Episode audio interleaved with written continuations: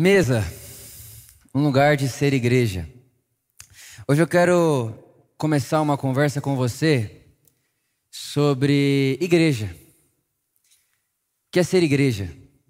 O que é igreja? Por que igreja? E a gente deu o nome dessa série, dessa, né, dessa junção de conversas que teremos aqui nos próximos domingos, de dois ou mais. Dois ou mais.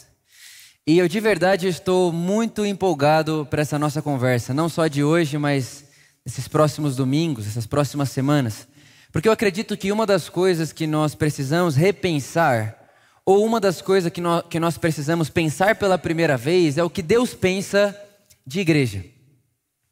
O que Deus pensa de igreja. Porque você vai concordar comigo que a maioria das coisas que nós pensamos são coisas reféns de coisas antigas. Então as coisas vão vindo até nós e a gente nem sabe por que veio, a gente nem sabe por que faz, a gente nem sabe de onde surgiu, mas como chegou até nós, a gente aceita, abraça e é isso aí. Eu queria começar hoje com você, aproveitar esse primeiro domingo do mês, domingo onde a gente celebra a ceia juntos, né? e ceia fala de mesa. Infelizmente a gente não consegue fazer uma mesa aqui para todo mundo sentar e comer junto. Aqui não, né? nesse espaço não, a gente consegue fazer na vida. Então eu quero aproveitar esse domingo de hoje para começar com esse assunto, com esse tema, com esse tópico dessa conversa que vai durar algumas semanas. Quero falar sobre a mesa de Jesus com você hoje. E a verdade é que a mesa ela faz parte uh, de momentos muito significativos do ministério de Jesus. Quando você lê os evangelhos e a vida de Jesus enquanto aqui nessa terra, esse Jesus histórico passeando por Israel, Jerusalém, Cesareia, Galiléia, enfim, tudo isso, você vai ver Jesus em diversos momentos preparando mesas. Ele ensinava na sinagoga, ele ensinava né, nas praças, ele ensinava na rua, mas você vai ver esse Jesus trazendo significado e sentido sentado em uma mesa. Existia milhares, existiam milhares de pessoas assistindo Jesus nas praças, nas estradas, né, nas sinagogas, mas na mesa Jesus tinha ali o seu grupo. Na mesa Jesus ele tinha ali a, a, a, sua, o seu discipulado. Na mesa Jesus tinha os seus. É, eram doze, doze dos seus, doze pessoas que Jesus chamou para estar com ele. E é interessante essa expressão de Marcos capítulo 3. Jesus não chamou os doze simplesmente para aprender dele ou para uh, se tornarem apóstolos. O convite de Jesus aos doze é: olha, eu estou chamando vocês para estarem comigo. Eu quero levar vocês para a minha mesa. E na tradição judaica, né, em Israel, levar alguém para sentar na sua mesa não é qualquer coisa. Você não coloca para sentar na sua mesa uma pessoa que você não quer na sua vida. Então, quando Jesus convida essas pessoas a estarem com Ele, e quando Jesus coloca essas pessoas para sentarem na mesa dele, Jesus está fazendo um convite maior do que só de comida e maior do que refeições juntos e dormir junto, acordar junto e passear junto. Quando Jesus diz para eles: Olha, eu quero colocar uma mesa, eu quero sentar com vocês nessa mesa, Jesus está chamando eles para a vida. Jesus está dizendo: Olha, eu quero participar da vida de vocês e eu quero que vocês participem da minha. Porque uma mesa, nessa tradição judaica em Israel, né, e até hoje, até hoje a gente tem isso. Aqui no nosso país a gente consegue perceber isso. Você não coloca para sentar na mesa da sua casa alguém que você não quer na sua vida. Você põe para sentar na mesa da sua casa alguém que você quer que veja onde é a sua casa, como você mora, onde você mora, como você senta, como você come, como você trata a sua esposa, como você lida com seus filhos, porque a sua casa é o lugar onde você está nu. A mesa é um lugar de estar nu, a mesa não, não há máscara na mesa. E Jesus ele faz isso. E tem um momento, né, desses momentos, existe um momento específico, que é o que nós chamamos de a última ceia né, repare, é a última ceia, por quê? Porque aquela não foi a única. Jesus fazia isso o tempo inteiro. Jesus ele comia e partia o pão o tempo inteiro com os discípulos na mesa. Mas na última ceia, que é o momento ali que antecede a morte de Jesus, onde Jesus vai ser preso para levar e ser crucificado, tudo que a gente sabe. Jesus ele reúne os discípulos pela última vez antes de morrer, e ele diz assim para eles: "Olha, eu quero que vocês pratiquem isso aqui que a gente está praticando, não só hoje, mas eu quero que vocês pratiquem isso que a gente vem praticando nos últimos três anos, em memória de mim. E quando vocês forem comer, vocês pegarem do pão, eu quero que vocês se lembrem do meu corpo. E quando vocês tomarem o suco, o vinho, eu quero que vocês se lembrem do meu sangue que é derramado por vocês. Mas o que é interessante a gente lembrar, meus irmãos, é que Jesus, ele está falando ali com esses doze discípulos, e até então esses doze discípulos não faziam muito ideia de quem era Jesus. Eles tinham vislumbres. Vale a pena lembrar você de que o que Israel esperava do Messias é que o Messias seria um líder político, que libertaria Israel do poder de Roma. O que eles esperavam é que o Messias colocaria Israel para mandar no mundo. Eles esperavam que o Messias teria poder de Deus para fazer com que Israel se tornasse Roma. A gente vai se tornar quem manda no mundo e não mais Roma. A gente vai deixar de ser escravo para ser rei. Porque era isso que Israel esperava. Nós somos uma nação de reis. Então eles queriam o quê? Que viesse um Messias que utilizasse de poder, de violência bruta contra Roma, para que Roma deixasse de, de, de, governar e agora é, Israel passa a governar o mundo através desse reinado de reis e sacerdotes que é o que eles esperavam. Tá certo aí essa luz é assim mesmo? Aí, é tão bom ver vocês. Então, você, entender isso é importante. Entender que aqueles discípulos, eles ainda estavam meio que tateando na ideia de quem será que é esse cara? Será que ele é mais um profeta? Quem que é ele? Será que, será que ele é realmente o Messias? E quando você lê é, até o próprio Atos capítulo 1, eles ainda estão esperando que Jesus tome o governo de Roma. Eles ainda estão esperando isso, mesmo depois da ressurreição. Então é, é nessa mesa que Jesus está sentado. E Jesus diz: Olha, este aqui é o meu corpo que vai ser partido por vós, e esse aqui é o meu sangue que será derramado por vós. E nessa mesa, irmãos, que Jesus está apresentando ali aos discípulos, essa mesa não, não existe algo mais representativo para nós cristãos do que essa mesa. Porque essa mesa é o ápice, é o que de maior nós temos sobre a revelação de Deus revelada em Jesus. A mesa de Jesus ali, essa última ceia, quando Jesus diz: olha, façam isso em memória de mim, porque esse é meu corpo partido por vós e esse é meu sangue derramado por vós. Jesus está falando assim: olha, aqui nessa mesa está a representatividade da cruz, da minha morte.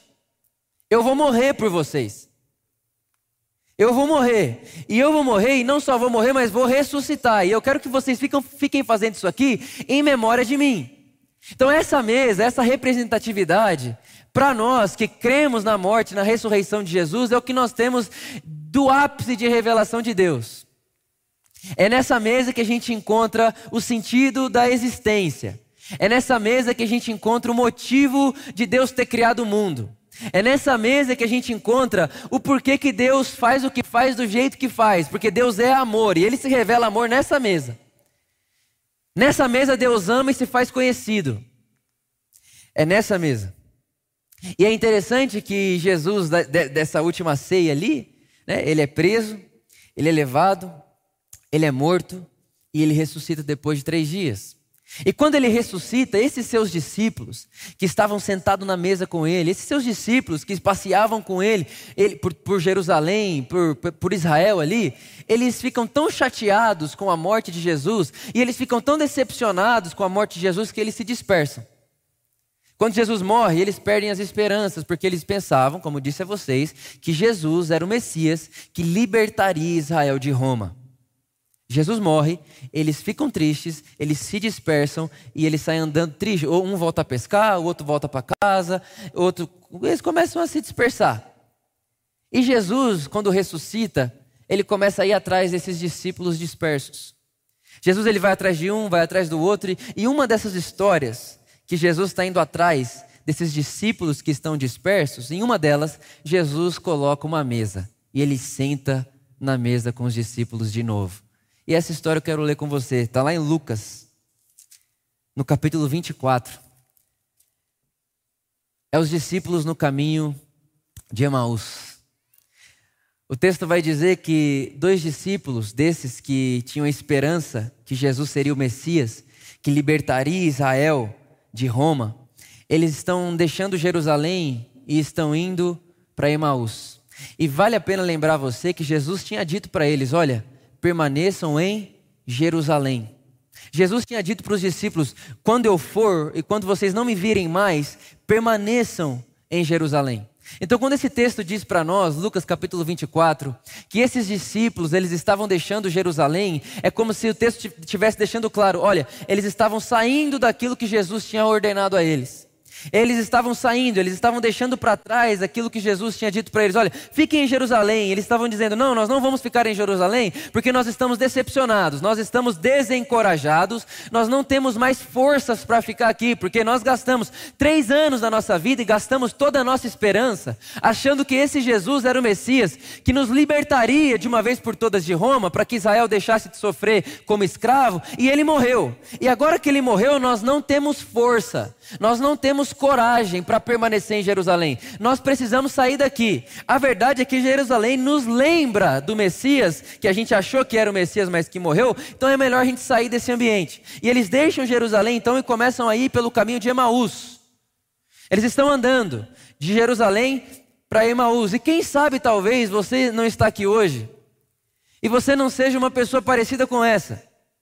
Que você tinha uma ideia de Jesus, você achou que Jesus era a pessoa que libertaria Israel de Roma, você achou que Jesus é esse rei político e você achou que Jesus faria isso na sua vida. Você tinha certeza absoluta porque prometeram para você que Jesus faria isso, e aí você achou que esse Jesus da sua imaginação é o Jesus real. E quando ele se decepciona, quando o que você esperava não acontece, quando aquilo que você achava não acontece, você se desespera, se desencoraja, desanima e fala: "Não vou ficar mais aqui". E você volta para o lugar que você estava antes de encontrar com Jesus. Talvez você está aqui, é esse caminho que você está fazendo hoje.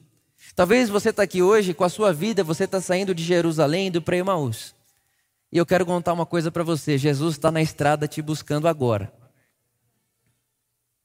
Esses dois discípulos, eles estão saindo ali de Jerusalém indo para Emaús e de repente aparece um terceiro homem no meio deles.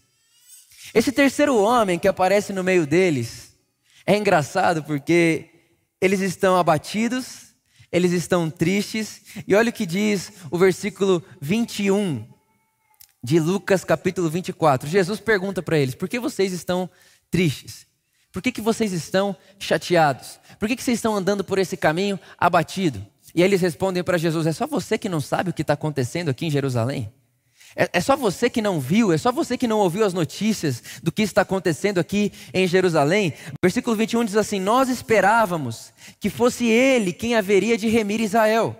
E todavia, além do mais, já é hoje o terceiro dia desde que essas coisas aconteceram.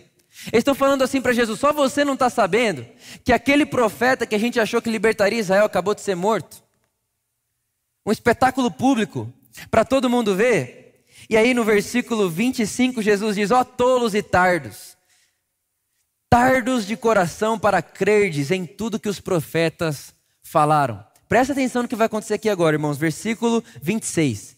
Não convinha, convinha que o Cristo sofresse essas coisas e entrasse na sua glória? Verso 27. E começando por Moisés e por todos os outros profetas, explicou-lhes em todas as escrituras as coisas a seu respeito. Presta atenção aqui. Talvez você está aqui hoje, irmãos, irmão, irmã. Você está aqui hoje, talvez, e a sua imagem de Jesus foi ferida. Porque fizeram você acreditar que Jesus seria esse rei que ia remir Israel e colocar Israel no, no poder, no governo. Talvez disseram para você, em nome de Deus, que Deus faria X, Y, Z na sua vida e nada disso aconteceu.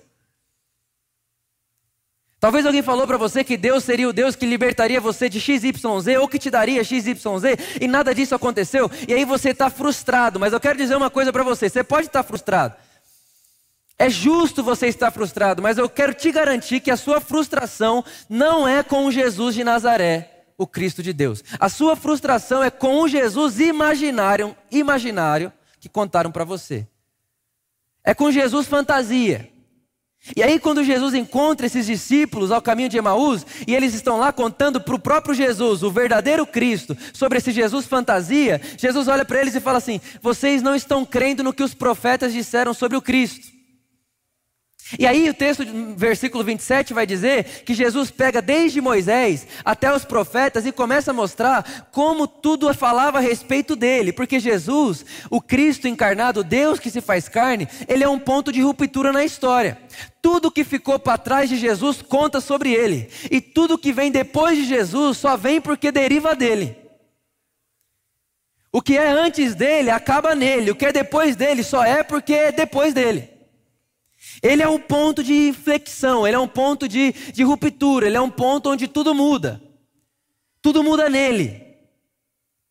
Eu não sei se você já parou para pensar nisso, mas de Abraão até Jesus, Abraão andava de camelo, Jesus andava de camelo. Dois mil anos se passaram. De Abraão até Jesus são dois mil anos, e ambos andavam de camelo. Depois de Jesus, passam-se dois mil anos. Não sei se você já parou para perceber o tanto de tecnologia e de beleza que nós temos no mundo hoje, depois dos mesmos dois mil anos. O que será que aconteceu na história? Jesus. Jesus apareceu na história. E Jesus disse que depois da sua ressurreição, ele derramaria do seu espírito sobre toda a carne. Então Jesus é esse cara e ele está lá. E aí ele começa a andar com esses discípulos, esses dois discípulos, e começa a redefinir a imagem de Cristo na mente deles. E talvez é isso que Deus está fazendo com você aqui agora. Dizendo para você que esse imaginário que você tinha não é ele. Ele não é ídolo. Ídolo que se move de acordo com as mãos humanas. É ídolo que se molda. É ídolo que faz esse negócio todo aí. Jesus não, não é isso. Jesus fala de um Deus companheiro, de um Deus que está perto, junto, que vive com você, que passa com você. Ele não fala de um Deus que te faz um favorito, te coloca para cima e que nada acontece à sua volta e que nenhum sofrimento vai chegar na sua vida. Não, esse Deus não é Jesus. Jesus é o Deus que diz: Olha, quando você chorar, eu choro com você. Jesus é o Deus que diz: Quando você passar, eu passo com você. E talvez hoje, essa manhã, esse dia seja um dia onde Deus está fazendo de novo a imagem dele mesmo dentro de você tirando essa ilusão, tirando esse Deus falso, tirando esse ídolo. Porque é esse ídolo que fez você querer sair de Jerusalém e ir para Emaús. É esse ídolo. Jesus não frustra ninguém. Você está frustrado não é com Deus, é com o ídolo que colocaram para você em nome de Deus. Ninguém se frustra com Jesus. Ninguém se chateia com Jesus. A verdade é que Jesus é o melhor dos melhores que se pode existir. A verdade é que quando Jesus é visto, não tem como você se frustrar com o que há de mais belo, de mais amoroso, de mais manso, de mais humilde, de mais paciente, de mais amigo, de mais consolador, encorajador como Ele.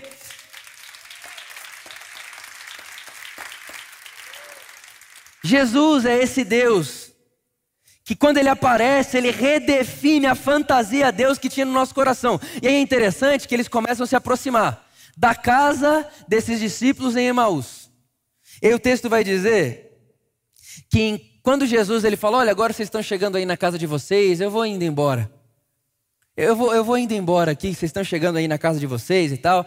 Aí o texto bíblico diz que os dois discípulos olham um para o outro e falam assim: Por que, que você não vem comer com a gente? Por que, que você não vem para a nossa mesa?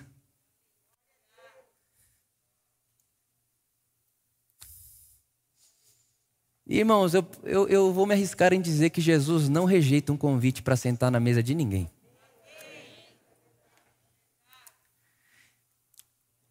Aí Jesus ele está fazendo como quem está indo, assim, sabe meio que fazendo um charme? Se você já, já, já ficou apaixonado um dia na vida, sabe aquele negócio? Você fala assim: não, desliga você.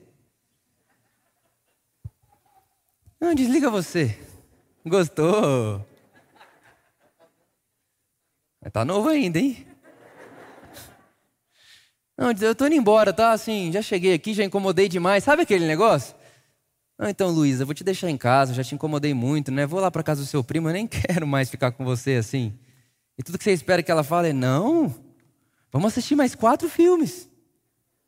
É isso que está acontecendo aqui. Jesus está dizendo: não, eu vou indo. Eles dizem: não, Vem para a nossa mesa. E ele vai. E quando eles sentam à mesa, meus irmãos, lembre-se, os olhos deles estavam impedidos de reconhecer Jesus. E eles estavam impedidos de reconhecer Jesus porque eles estavam com uma imagem errada de quem Jesus era. E se eles reconhecem Jesus com a imagem errada que eles, que eles tinham, eles iriam achar que Jesus ia ser ainda aquele. É agora que você vai pegar lá, então é, é você é o Jesus, o Cristo, é, então agora que você vai derrubar Roma, é agora, cadê seus, qual que é o seu superpoder, qual que é a sua super arma, qual que é a sua violência, o que, que você vai fazer para derrubar Roma e tal? Eles iam fazer isso. Então o que, que Jesus faz? Os olhos deles são impedidos de reconhecer Jesus, Jesus vai redefinindo a imagem de Deus na, na cabeça deles, senta na mesa deles. E aí tinha uma coisa que Jesus fazia muitas vezes, que era partir o pão. Jesus, ele partia o pão.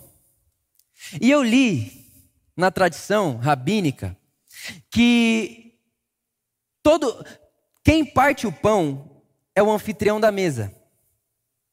Quem parte o pão é o anfitrião da casa. E Jesus está partindo o pão na casa que não é dele. Mas ao mesmo tempo, na tradição, quando um rabino ele parte o pão, ele parte, come primeiro e depois distribui. Só que tinha um rabino diferente. Tinha um rabino diferente passeando por Israel. E uma das coisas que esse rabino se diferenciava é que esse rabino, quando ele partia o pão, ele não comia antes de dar. Primeiro ele dava e depois ele comia. E aí o texto bíblico diz que Jesus, ele está sentado nessa mesa. E quantas pessoas tem nessa mesa? Três. Três pessoas. Ele está sentado nessa mesa de três pessoas, com três pessoas. Ele mais dois. E quando ele parte o pão e ele dá o pão para os discípulos, a Bíblia diz que os olhos deles se abrem. E quando os olhos deles se abrem, ele reconhece Jesus, ele some da vista deles.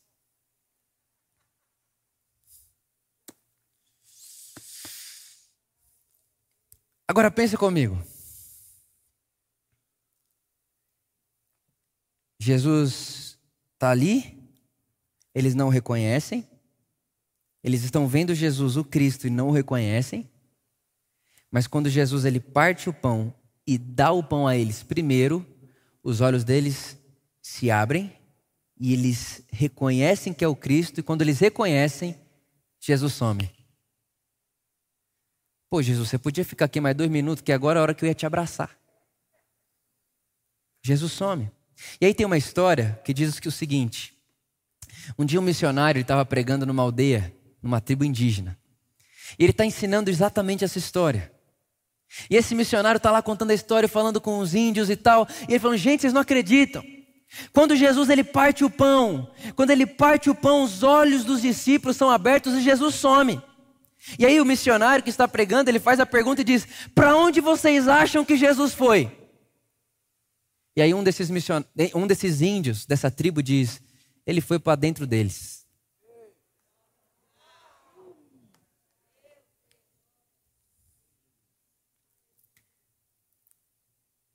Ele foi para dentro deles. E aí, sabe o que é interessante? Neste momento, o texto bíblico é enfático, ele diz na mesma hora. Na mesma hora, está sendo enfático, nesse mesmo instante, nesse segundo. Nesse momento, os dois se levantam e fazem o quê? Voltam para Jerusalém que é o lugar onde Jesus tinha falado: fiquem aqui. Irmãos, a igreja de Jesus é qualquer lugar do mundo onde tem dois ou mais.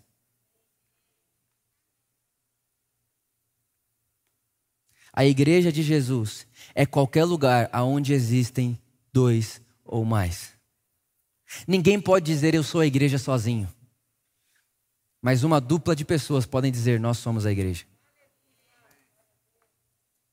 O eu sou a igreja não existe, porque a igreja não é individual. Minha mão não pode dizer eu sou o corpo.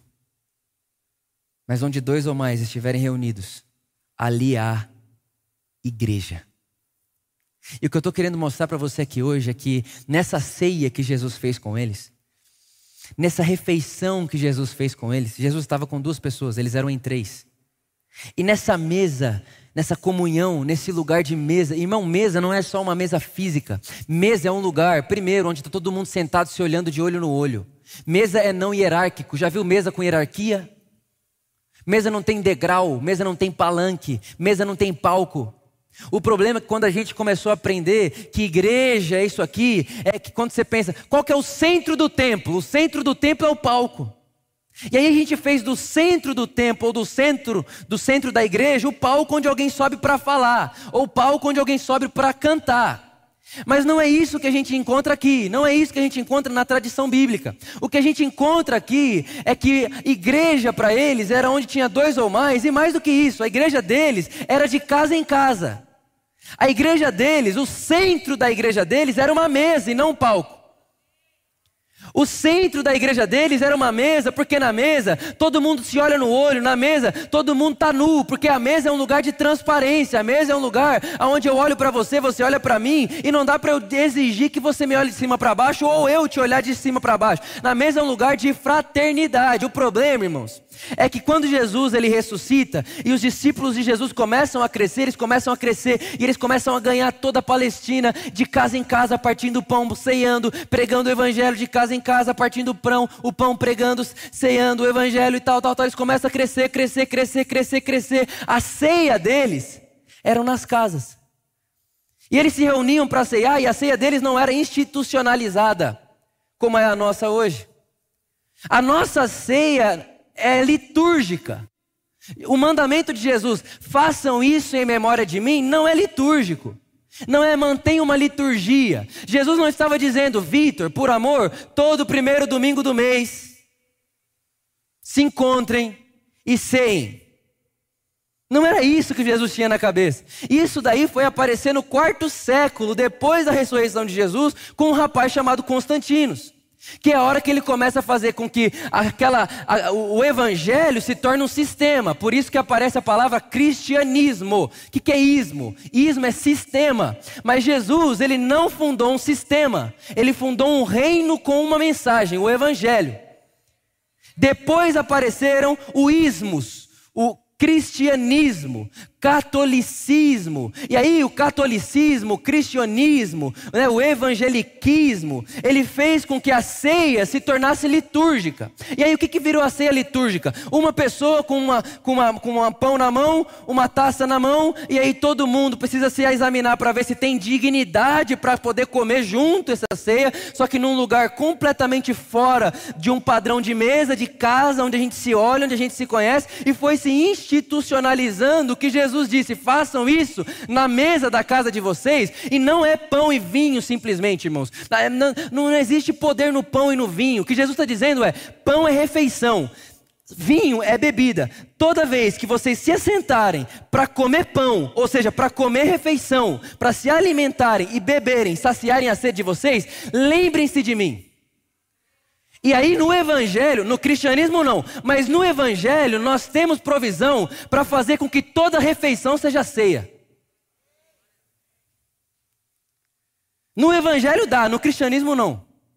O cristianismo, ele ensinou para você que tem que ser no prédio, que tem que ter um sacerdote, que tem que ter um apóstolo, um pastor, um não sei o que, não sei o que, não sei o que lá. Dificultou, colocou um muro entre o evangelho e Jesus e as pessoas.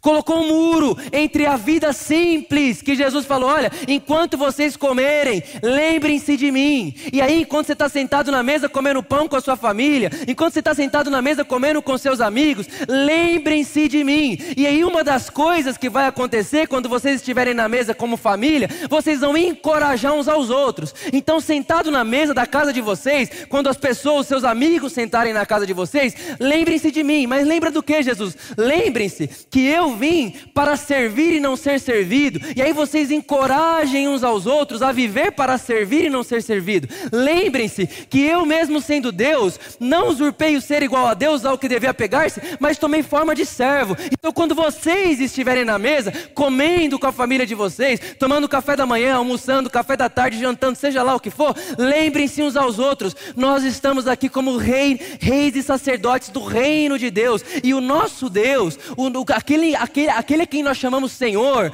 ele não usurpou o ser Deus ao que devia pegar-se, mas se esvaziou. E isso é, uma, é um ato de coragem para nós. E agora nós que estamos aqui sentados na mesa, chamando ele de Senhor, nós podemos ir pelo mundo fazendo a mesma coisa que ele fez.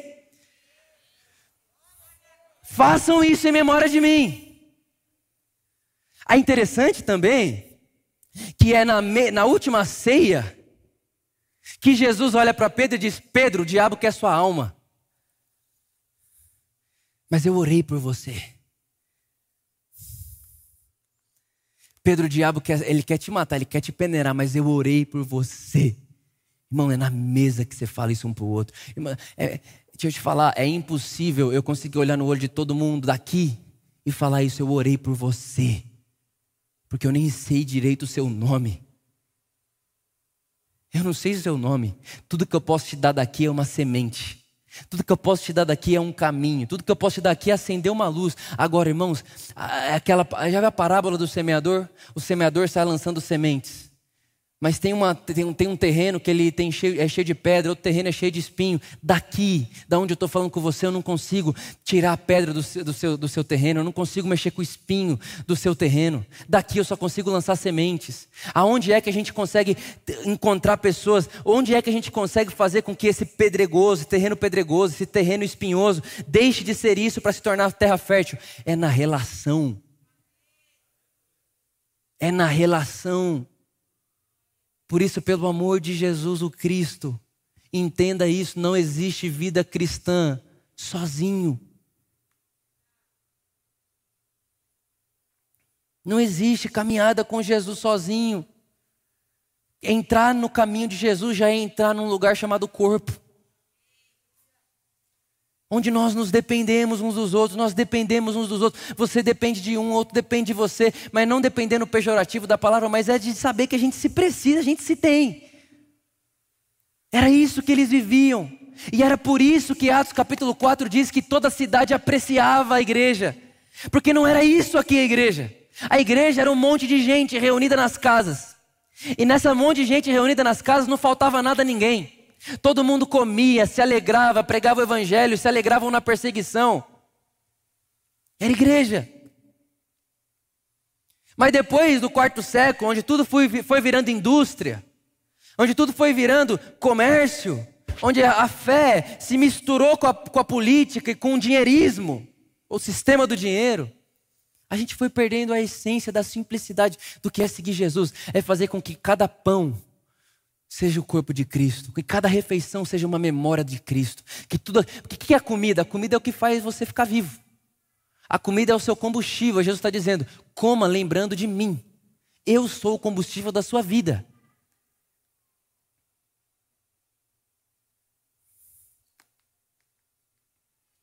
Sabe, irmãos, a vida com Jesus é do Evangelho, é, ela é diária. Ela, é, ela é, ela é de pessoas comuns, vivendo vidas comuns, em trabalhos comuns. Viver o Evangelho de Jesus é andar amanhã brilhando.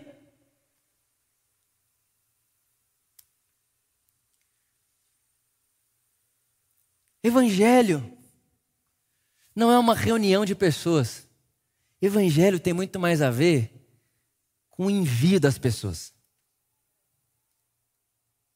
Não é quando as pessoas se reúnem aqui mas é quantas pessoas que daqui vão para o mundo amanhã querendo salgar a terra. Evangelho. Vocês são a luz do mundo. Vocês são o sal da terra. Vocês são uma lamparina e não pode. Jesus já avisou. Ele falou: vocês são uma lamparina. Não pega a lamparina e coloca ela debaixo da mesa. Não institucionalize a lamparina. Não esconda a lamparina. Não ponha prédio em volta da lamparina. Não deixe a lamparina perder o, o brilho. Não deixe a lamparina perder a luz. Coloque a lamparina no mais alto lugar. Tira ela debaixo da estrutura. Tira ela debaixo desse teto. Não dá para ter teto. A lamparina tem que ficar no mais alto lugar. Evangelho. Onde dois ou mais. O meu incentivo para você que hoje é que toda a sua refeição se torne ceia. Ah, Vitor, mas, irmão, eu fico pensando, imagina você, você lá no seu trabalho amanhã de manhã, aí você vai tomar o café da manhã com seus amigos, com os funcionários lá da empresa. Aí você está no café da manhã e eles não precisam saber que é ceia, mas você sabe. E aí você sabe que um deles está muito irritado com o outro. Você sabe que um deles está muito se sentindo muito injustiçado e você fala para ele assim: "Cara, você sabe que o mundo é fundamentado no perdão?" Mas como assim? É porque se não tivesse perdão, de olho por olho, dente por dente, todo mundo ia ficar cego. Por que, que você hoje não perdoa esse cara?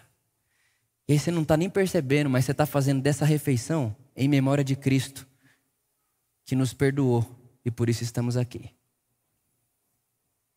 Você leva as coisas para uma simplicidade da existência, uma simplicidade da vida, aonde você tira o poder do clero. Irmão, para de, para de dar poder para clero, pelo amor de Deus. O Evangelho é uma fraterna, uma comunidade de irmãos. O Evangelho não é um sabe e todos obedecem. O Evangelho é Jesus sabe e todos seguem Jesus. Então, o que eu estou fazendo aqui é, de alguma forma, viabilizar caminhos, apontar caminhos, dar direção e lançar sementes. Mas o Evangelho é um caminho de iguais.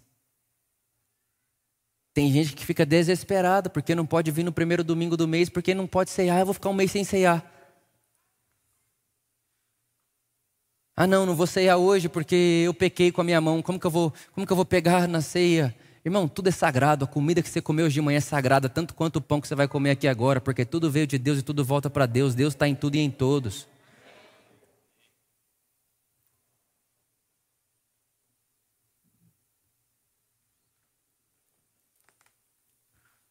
Sabe? Minha oração por mim, por você, por nós, é que a gente comece a fazer das nossas mesas um lugar de coragem, de encorajamento, de lembrança de Jesus e de seguimento de Jesus. Entende? E para tentar de alguma forma ilustrar isso, para tentar fazer isso entrar na sua cabeça e ficar na sua cabeça, para que você faça com que cada refeição sua se torne uma ceia. Você está com cinco ateus na mesa, é ceia, eles não precisam saber. Mas é ceia. Por quê? Porque tudo que você estiver falando ali, você está falando e fazendo em memória de Jesus. É ceia. Essa semana eu tive uma experiência muito linda. Foi uma das melhores experiências que eu tive nesses últimos tempos.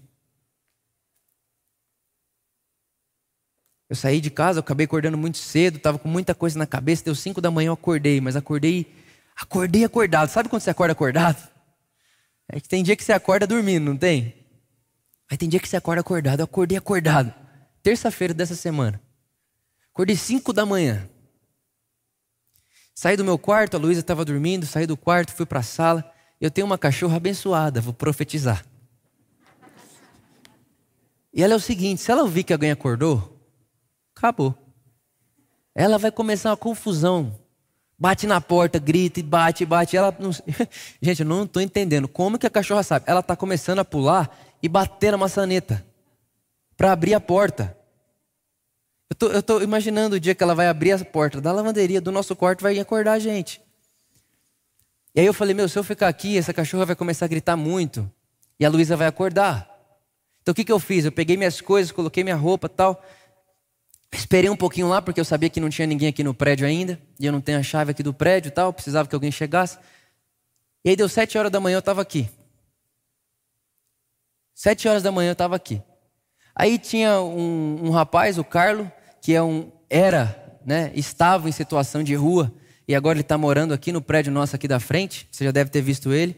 Ele está cuidando ali dos seus carros, dos nossos carros, ali no nosso prédio da frente, está ajudando muito a gente aqui também.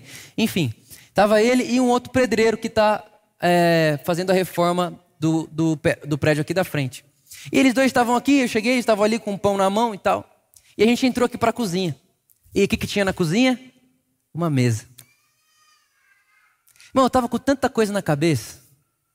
Um monte de coisa na cabeça, um monte de situação, um monte de luto, um monte de sofrimento, um monte de dificuldade acontecendo das pessoas, e um monte de coisa. Na mesa eu esqueci tudo. E eu comecei a conversar com eles.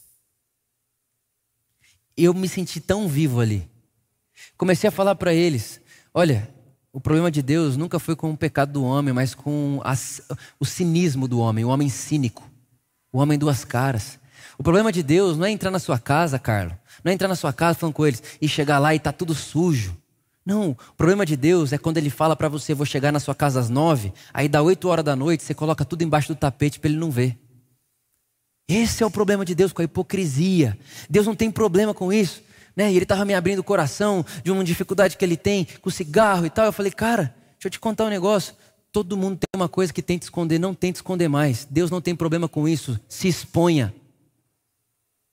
Não se esconda, se exponha. Eu falando isso na mesa para ele. Ele começou a chorar, eu comecei a chorar. Me senti vivo. Encorajado. E aí a dona Luísa, que é a mulher que trabalha aqui com a gente, ela estava fazendo café. E ela, isso mesmo, meu filho, é isso mesmo. Estou até mais feliz, estou até mais animado. Estava eu, estava eu e três pessoas. Igreja. Igreja. Eu saí da mesa encorajado. Eles saíram da mesa encorajado. A dona Luísa saiu da cozinha encorajada. E todo mundo saiu segui seguindo a sua vida e partindo para sua rotina dizendo: Jesus me ama, eu amo Jesus e eu vou seguir Jesus. Mesa, encontros, dois ou mais, em qualquer lugar do mundo, em qualquer situação do mundo, onde dois ou mais estiverem reunidos, ali está a igreja de Jesus. E ali você pode fazer uma ceia. A ceia se chama Eucaristia, sabia disso? E eu, sabe o que significa Eucaristia? Eucaristia significa gratidão. Ceiar é fazer em gratidão ao que Jesus fez por nós e sair disposto a fazer pelo mundo aquilo que Jesus fez pela gente. Para isso a gente quer ilustrar para você, para que isso grave na sua mente e para que toda a sua refeição se torne uma ceia. Vamos assistir junto.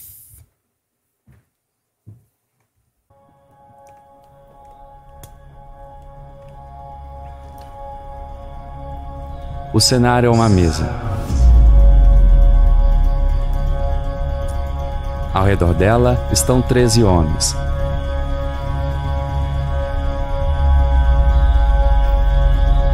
Haviam pescadores, havia um cobrador de impostos e até mesmo um traidor.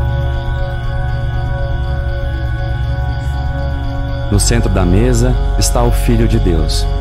Ele pega o pão, ele parte o pão e sua doce voz diz: Todas as vezes que fizerem isso, façam em memória de mim.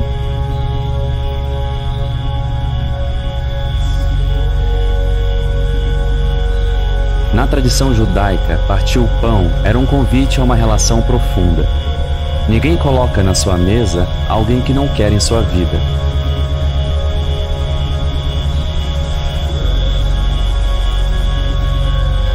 Por isso, quando Jesus parte o pão até mesmo com o traidor, um grito é ecoado por toda a eternidade.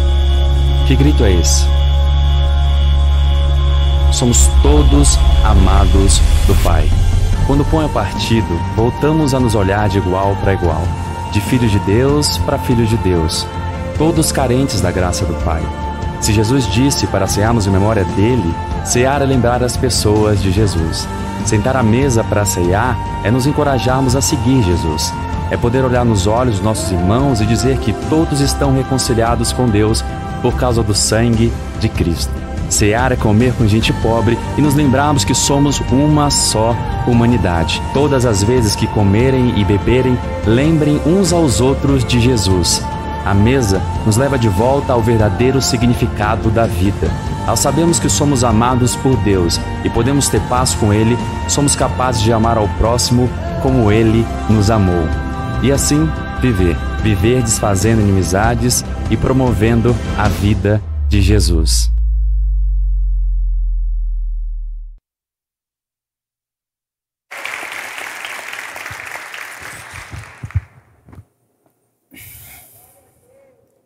Em qualquer lugar, de qualquer maneira, com qualquer pessoa, sendo ela qualquer pessoa que seja, você sendo qualquer pessoa que seja, aonde uma refeição, aonde uma mesa é feita em memória de Jesus, aonde tem uma mesa com uma consciência agradecendo Jesus pelo que ele fez, aonde tem uma mesa onde uma consciência está agradecendo a Jesus porque ele é o pão da vida e ele é a nossa, ele é o nosso, o, o sangue dele é o que nos conduziu à vida, que ele para que vivêssemos ele morreu antes da fundação do mundo. Aonde tem uma mesa com uma consciência, pensando nessas coisas e dizendo essas coisas, se se no português claro ou se nas entrelinhas da sua fala, aonde tem uma mesa com essa consciência ali é a ceia de, do Senhor. Ali tem uma mesa da comunhão. Jesus se faz presente ali.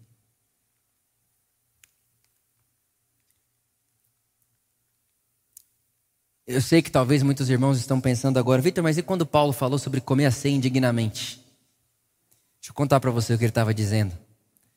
Como eu disse, no quarto século começou a aparecer o que a gente vê hoje de igreja: templo, instituição, liturgia, sacerdote, leigos, clero. Quarto século. Paulo não está falando com esse mundo. Paulo não conhecia isso. Paulo não esperaria que isso fosse acontecer. O que, que Paulo está dizendo para a igreja de Coríntios? É, olha, vocês estão comendo para o seu próprio juízo. Por quê? Porque o que, que eles faziam? A primeiro domingo do mês, eles se reuniam. Eles faziam as ceias nas casas, comendo e partindo pão nas suas casas. Mas no primeiro domingo do mês, eles se reuniam num templo ou num lugar público que coubesse todo mundo. E aí eles traziam as suas refeições de casa. Essa festa era chamada festa ágape, a festa do amor. Por que será? Né? Seguidores de Jesus a festa deles não tem outro nome. É a festa do amor. Só que o que estava acontecendo? Imagine. Os ricos, eles se reuniam entre eles, então os ricos traziam as carnes mais cara, caras, os vinhos mais caros, e eles comiam entre eles, rico com rico, e aí pobre com pobre. E ao mesmo tempo tinham irmãos na fé que estavam lá, estavam no, no templo ou no lugar público onde eles estavam se reunindo, que estavam passando fome, porque não tinham levado nada para comer. Então o que, que Paulo está dizendo? Olha, vocês não estão esperando uns pelos outros. Vocês, vocês não estão esperando um outro para comer, e pior, vocês estão fazendo do governo de vocês o mesmo tipo de governo do mundo, que é uns têm muito e outros não têm nada, e fazer isso em nome de Deus é o próprio juízo. O que Paulo está condenando é a segregação, é o classismo, é, é, é no meio da igreja um come muito e o outro não come nada. É no meio da festa ágape, que chama ágape, que leva o nome de Deus na festa. Um tem muito e o outro não tem nada, e não há partilha, não há comunidade, não há generosidade. Então Paulo está falando: quando vocês fazem isso, vocês chamam para si um juízo que não é de vocês, mas do sistema do mundo o juízo da desigualdade. Mas na nossa leitura hoje, a gente lê institucionalizado, religiosamente, litúrgico. Então, infelizmente, tem muito adolescente que hoje, hoje, tem muita gente hoje, primeiro domingo do mês, é o dia, é o pior dia da, da igreja evangélica, é primeiro domingo de mês, porque é uma condenação, é uma sensação de culpa, é um negócio absurdo. Que tem gente hoje que vai olhar, vai falar como eu queria, mas eu não posso. Como eu queria, mas essa semana eu vi pornografia. Como eu queria, mas essa semana eu menti. Como eu queria, mas essa semana eu roubei. Como eu queria, como eu queria, mas eu não sou digno. E aí ele vê aquele tanto de gente passando do lado dele e fala: Nossa, eu queria ser santo como essa pessoa, eu queria ser digno como essa pessoa, nunca vi essa pessoa não tomar santa ceia. E o que, que a gente virou na igreja? Um monte de gente escondendo sujeira embaixo do tapete. Ao invés da gente ser o povo que tira o tapete da casa, deixa todo mundo ver o que tem que ver, porque aqui a gente sabe que está todo mundo debaixo do teto da graça, do teto da misericórdia, do teto do amor de Deus, do teto da graça de Deus, do teto da salvação de Deus revelada em Jesus. É isso que o Paulo está falando, e é isso que é juízo. Já veio gente falar para mim, Vitor, você vai pagar por isso. Por quê? Porque tem um monte de pecador comendo na sua igreja, tomando cena na sua igreja. Eu falei, ótimo. Porque eu prego o evangelho de Cristo Jesus, dizendo a todos: Deus estava em Cristo, reconciliando o mundo, não imputando seus pecados, e eu me incluo no meio dos pecadores que Deus salva. Eu me incluo no meio dos carentes e necessitados da graça de Deus, porque não há um justo sequer. Todos pecamos e carecemos da graça de Deus, da graça salvífica de Deus, da graça gratuita de Deus, e todos nós somos convidados à mesa de Deus, à mesa da comunhão, à mesa do Evangelho, à mesa da boa notícia, à mesa do perdão, à mesa da coragem, à mesa da reconciliação, à mesa da misericórdia, à mesa da compaixão, à mesa do serviço, à mesa da partilha, à mesa da fraterna, à mesa da família de Deus, que só existe por causa de Cristo Jesus Jesus, o nosso Senhor, que morreu e ressuscitou para convidar todos e dizer: olha, o caminho está aberto, as portas estão abertas. Vinde a mim, todos vós que estáis cansados e sobrecarregados, porque na minha mesa tem uma cadeira com seu nome, na minha mesa tem uma cadeira para você, e na minha mesa você senta e não é hierárquica. Na minha mesa todo mundo se olha como irmão, na minha mesa todo mundo se olha com compaixão, na minha mesa a gente tem uma, um, um único, uma única cláusula. Aqui a gente se ama independente das obras, aqui a gente se aceita independente das obras. É a mesa da graça de Deus, o banquete da graça de Deus. Porque a comida da mesa de Deus é o Cordeiro de Deus que tira o pecado do mundo.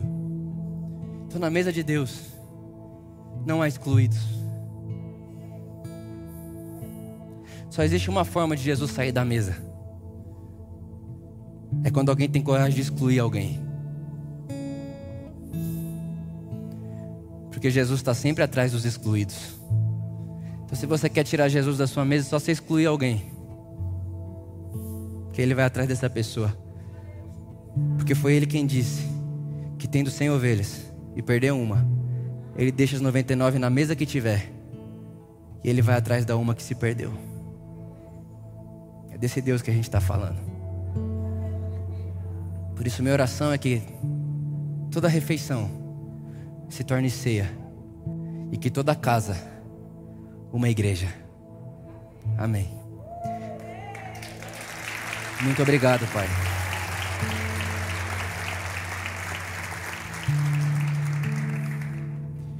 Muito obrigado pela igreja. Pela igreja. E obrigado porque nós podemos participar dela. Te agradecemos. Amém.